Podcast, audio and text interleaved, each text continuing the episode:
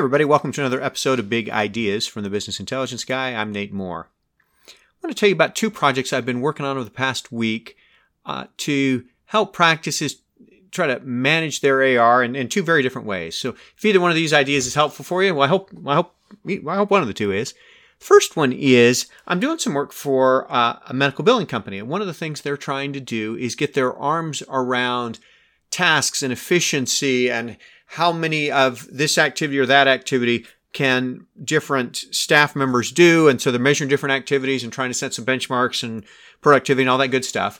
And one of the things they wanted to do was say, hey, when an accounts receivable balance hits 45 days, we want to know.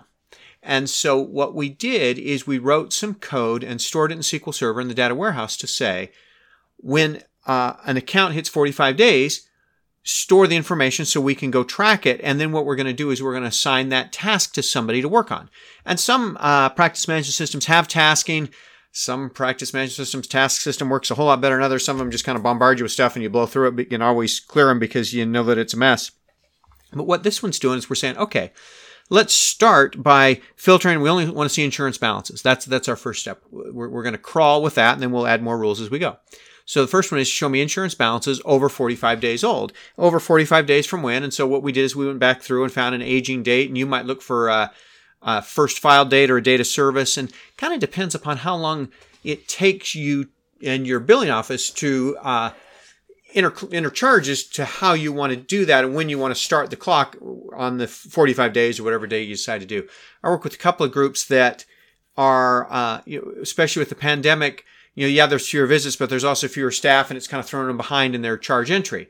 Or if your charge entry is up to date on office charges, but not, you know, hospital or surgery charges or whatever it is, you might think about when do I start the clock? And so with, with this group, um, most of them are office based, so we could say, all right, we're going to start the clock at the aging date that's stored in the, the software. And so what we do is we have a SQL job that runs every night that says, all right, tell me everything that hit 45 days and store that in a table. And so what we're going to do is we're going to identify the day that we uh, that the rule fired, if you will, or that we identified that we've got a bounce over 45 days. And then we're going to store the name of the rule. So it bounces over 45 days and, and that allows us to add more rules down the road. So it's not just, hey, uh, keep track of, hey, something happened at 45 days, but we're going to store the, the rule that it broke, if you will, an insurance balance over 45 days or whatever, so that we can put a bunch of tasks into our data warehouse over time. And then what we do is we store information around how to find that encounter. That might be an encounter number in once or, or a ticket or um, a some kind of event that identifies the visit. Maybe it's a visit number, whatever it is. There's a bunch of different systems call it an encounter or a ticket or a visit or whatever but store that and then we store a balance. And then here's the, the part that mattered to them and I think might matter to you. One of the things we're storing in the data warehouse is who is responsible to work that claim when it hits over 45 days? Who are we assigning this task to? Now, in the medical billing world, we can do that by practice and we can say, all right, you know, this, this practice goes to this person, this practice goes to that staff member, or whatever.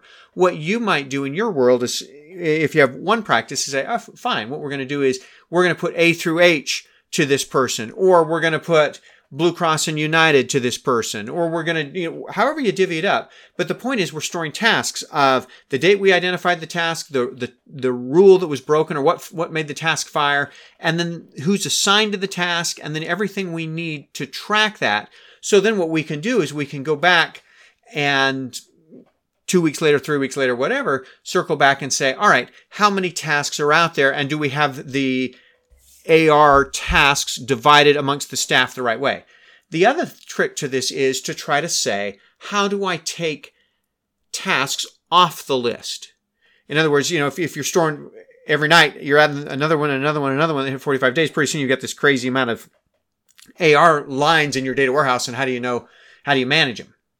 So what we decided to do was in their system, it's, it's kind of tricky to record that you worked an, a, uh, an AR balance. So what we did is we said, all right, when you work an AR balance, put a note in the system because we can go data mine for the note. And when we find the note, then we have the note and we have the date the note was entered and we have the staff that entered the note. So even if the staff is assigned to, or the task is assigned to Nate, we can say how many of Nate's tasks did Nate do and how many of Nate's tasks did somebody else do because Nate was doing something else or Nate was on vacation or Nate was whatever. And you can use that to kind of roll your own task system and get your arms around AR. And once you once you've got a way to get tasks in the system and tasks out of the system, then what you can do is add more tasks, right? You can say, all right, now I want a 60 day rule or a 90 day rule or a patient balance rule or whatever rule. Maybe you're going to start tracking denials in the system or whatever you can automate and find in the practice management system and then store back to a task and then have something in the data warehouse to say, all right, if they break this rule and they've met these criteria, you assign it to this staff member. And then you find a way to get each of these tasks off the system. For this group, it helps them manage their AR. Idea number two is this is a, uh, this is a group that uh, does a lot of expensive medications. And what some of the uh, pharmaceutical companies will do is if you are not uh, a government payer, Medicare or Medicaid, whatever, they will do a copay assistance program.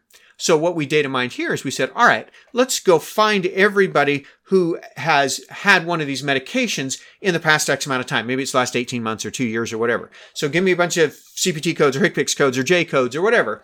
Go find those pa- patients that have had one or more of those codes and then go, once you've got that list, then go look at how their insurance is set up. And what this group does is they say, hey, you, we're going to set up an insurance company called Copay Assistance. And when the balance falls to Copay Assistance, then we know how to work with the pharmaceutical company to get the copay or whatever the balance is helped with through the pharmaceutical company. And so what we do is we say, all right, show me everybody who's in a commercial financial class who's had one of these J codes over a certain amount of time, drop that into a spreadsheet that automatically refreshes. And all the staff has to do is work that list and say, all right, do they qualify? Yes, they do. Throw them into the uh, copay assistance plan. And then anytime their balance hits that, they can work the AR, see it's in copay assistance. And the way you work that AR is to work with pharmaceutical company and get uh, the help that's available. Couple of ideas that I hope are helpful for you as you're looking for ways to speed up cash flow, increase AR collections at a uh, tricky time to be in the medical practice business. I hope these podcasts are helpful for you. Thanks for joining me today, my friends.